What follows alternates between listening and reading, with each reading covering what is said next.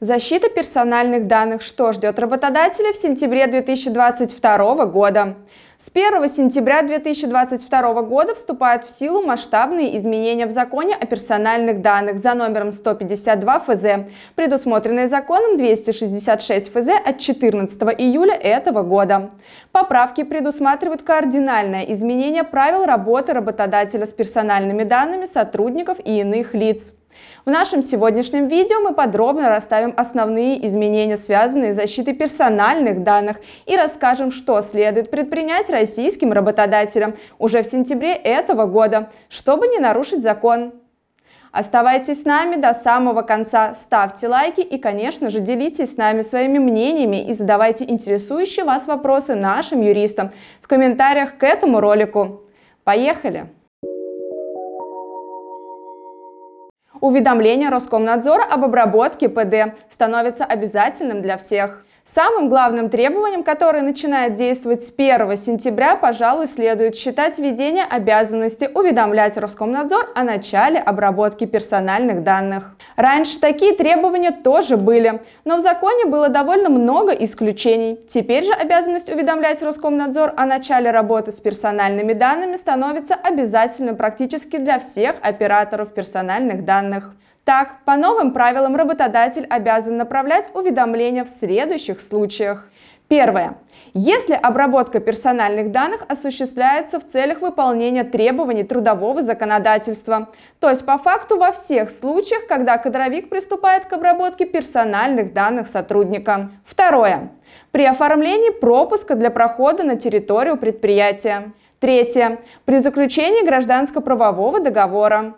Соответственно, чтобы избежать недоразумений с Роскомнадзором и прочим контролирующим органам, в новых условиях от бухгалтера, кадровика, управленца требуется проверить, отчислится ли компания работодателя в реестре Роскомнадзора. И если нет, то немедленно озаботиться этой проблемой. В каких случаях уведомлять Роскомнадзор не нужно? Исключения из правил имеются, но их очень мало. Так, уведомлять Роскомнадзор не потребуется, если персональные данные обрабатываются не автоматизированным путем, то есть когда кадровик обрабатывает данные сотрудника вручную.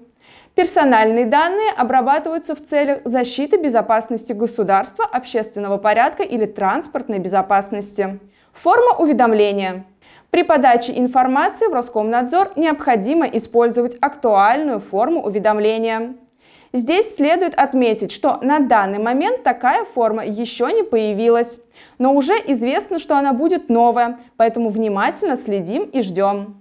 Важно! На сайте Роскомнадзора висит объявление о том, что до утверждения ведомством новой формы уведомления сведения об обработке персональных данных можно подавать путем использования той формы уведомления, которая на момент подачи сведений находится на портале персональных данных Роскомнадзора.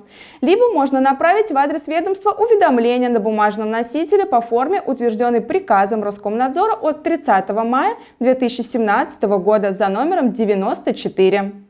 От себя добавим, что прежде чем отправлять уведомления, не лишним будет заглянуть на страничку новостей на сайте Роскомнадзора и убедиться, что пока что ничего не изменилось и вы все делаете правильно. При этом следует иметь в виду еще один немаловажный момент. Из информации, представленной на сайте Роскомнадзора, следует, что после введения новой формы уведомления, которая будет утверждена соответствующим приказом Роскомнадзора, оператор персональных данных сможет направить ведомство уведомления о внесении изменений в ранее представленные сведения в реестр операторов персональных данных уведомления о трансграничной передаче данных. С 1 марта 2023 года начнет действовать новый порядок уведомления Роскомнадзора о трансграничной передаче персональных данных, которая создаст очень большие проблемы для тех операторов ПД, кто до сих пор продолжает использовать облачные зарубежные хостинги для хранения персональных данных. При этом Роскомнадзор требует уведомлять операторов ПД о каждом случае трансграничной передачи персональных данных в письменном виде или через форму на портале персональных данных Роскомнадзора уже сейчас, то есть до наступления марта 2023 года и вступления в силу нового порядка. Вывод. Лучше переходить на отечественные решения прямо сейчас, не дожидаясь марта. Новая формулировка согласия на обработку ПД теперь согласие. Наряду с информированностью, сознательностью и конкретикой также должно отвечать и таким критериям, как однозначность и предметность. Соответственно, кадровику придется внести изменения в действующий шаблон данного документа. Биометрия. У работников появляется право отказать работодателю в предоставлении биометрии. Например, при оформлении пропуска сотрудник может отказаться от предоставления фото. Работа с системой обнаружения кибератаки. Вводится новая обязанность работать с государственной системой обнаружения кибератаки. Через эту систему надо будет незамедлительно сообщать о каждом случае утечки персональных данных, а также вносить сведения о внутреннем расследовании каждого такого инцидента. От бухгалтера, кадровика, управленца требуется проследить, чтобы своевременно были внесены соответствующие изменения в действующее положение о защите персональных данных, скачать форму для передачи информации в систему. На данный момент такая форма тоже еще не появилась. Проследить за правильностью, соблюдением и оформлением процедуры внутреннего расследования с учетом новых правил. Сроки ответов на запросы станут короче. Сокращаются сроки ответов на запросы по любым вопросам, связанным с обработкой персональных данных. Теперь отвечать на запросы своих сотрудников или представителей Роскомнадзора придется в течение 10 дней, а не 30, как это было раньше. На сегодня это все. Не забудьте подписаться на наш канал, чтобы всегда быть в курсе самых последних новостей законодательства и судебной практики. Доброго здоровья вам и вашим близким. До новых встреч!